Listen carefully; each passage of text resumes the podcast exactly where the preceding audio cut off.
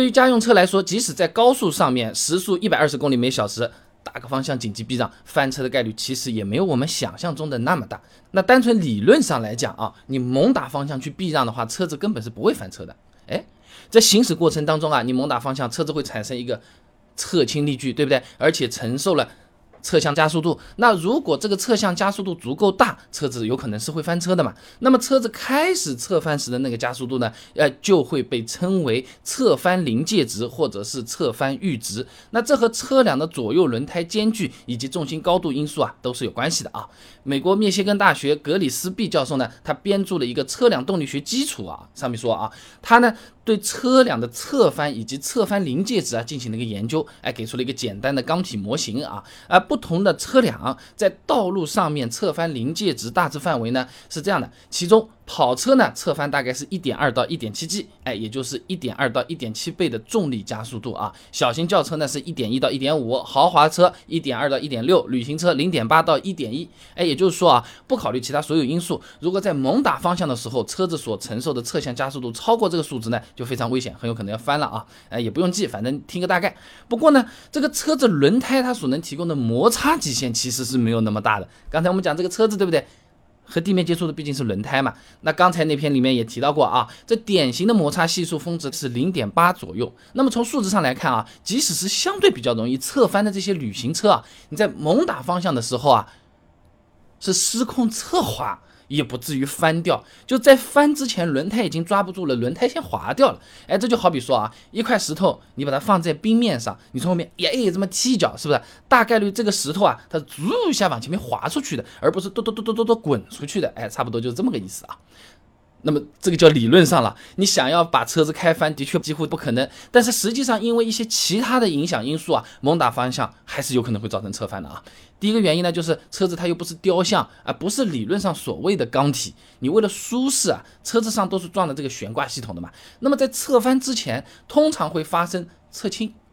这个轮胎呢也有可能会在猛烈的变线过程中啊发生变形，这就会导致侧翻临界值啊发生下降。还是拿个滑冰举个例子啊，如果你把这个石头换成一个柔软的人体，你推下有可能啊对方就是一个趔趄啊，失去了重心就容易摔个跤了，在冰面上的话，对不对？那有点像翻车了啊。那么刚才提到的那本书《车辆动力学基础》上面也讲到过啊，对轿车和多功能车来说的话呢，接跃操纵的顺态响应啊，它将使侧翻临界值减少大概 30%。也就讲啊，你突然猛打个方向啊，车子的侧翻极限啊，它其实是急剧下降的，也就有可能导致一些重心高、车身窄、车身本身侧翻临界值就不高的车子侧翻啊。而且悬挂轮胎越软的车子就越容易受到这个影响，这就是为什么跑车悬挂你通常都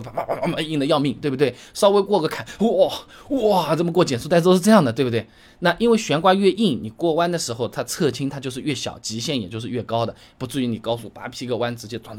就翻出去了啊。那么在此之外啊，路面上的障碍物也有可能会导致车子在避险的过程中翻车。徐忠明等人发表在重庆大学学报上面的论文《车辆侧翻指标与侧翻风险因素分析》里面也讲到过啊，这车辆侧翻呢有两种，一种呢是超稳型侧翻，是由于激烈的转向行为引起的；另一种呢是半倒型侧翻，是在车辆行驶轨迹失控之后啊，侧向撞击路面的障碍物而绊倒了 A 压，这个对吧？那一些本来不会侧翻的事故，如果你恰好碰到什么，路面有坑，磕到马路牙子了，也有可能会发生侧翻啊。你比如前段时间广澳高速广州往珠海三角路段发生的那个事故，白色小货车的这个轮子就磕到路面上面的这个伸缩缝了，最终失控了，把另外一辆 SUV 给撞下了20米的高桥了啊。那总体来说，家用车行驶时猛打方向、紧急避险、侧翻的概率还是比较低的啊。美国国家公路交通安全管理局 NHTSA 啊，它发布了个研究报告啊，这乘用车静态稳定系数变化趋势及降低侧翻率效果上面有个统计数据啊，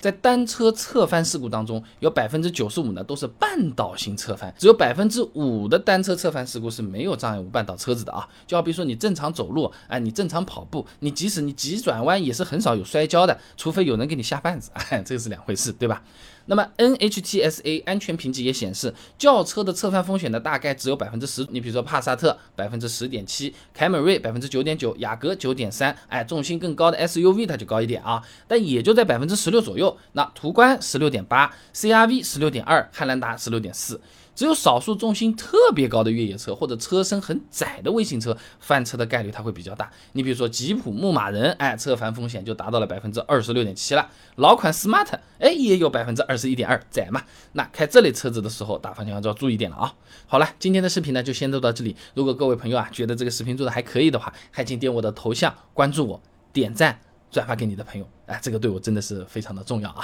而且你这样每天都能收到一段超过60秒的汽车使用小技巧了。备胎说车，我们明天接着聊。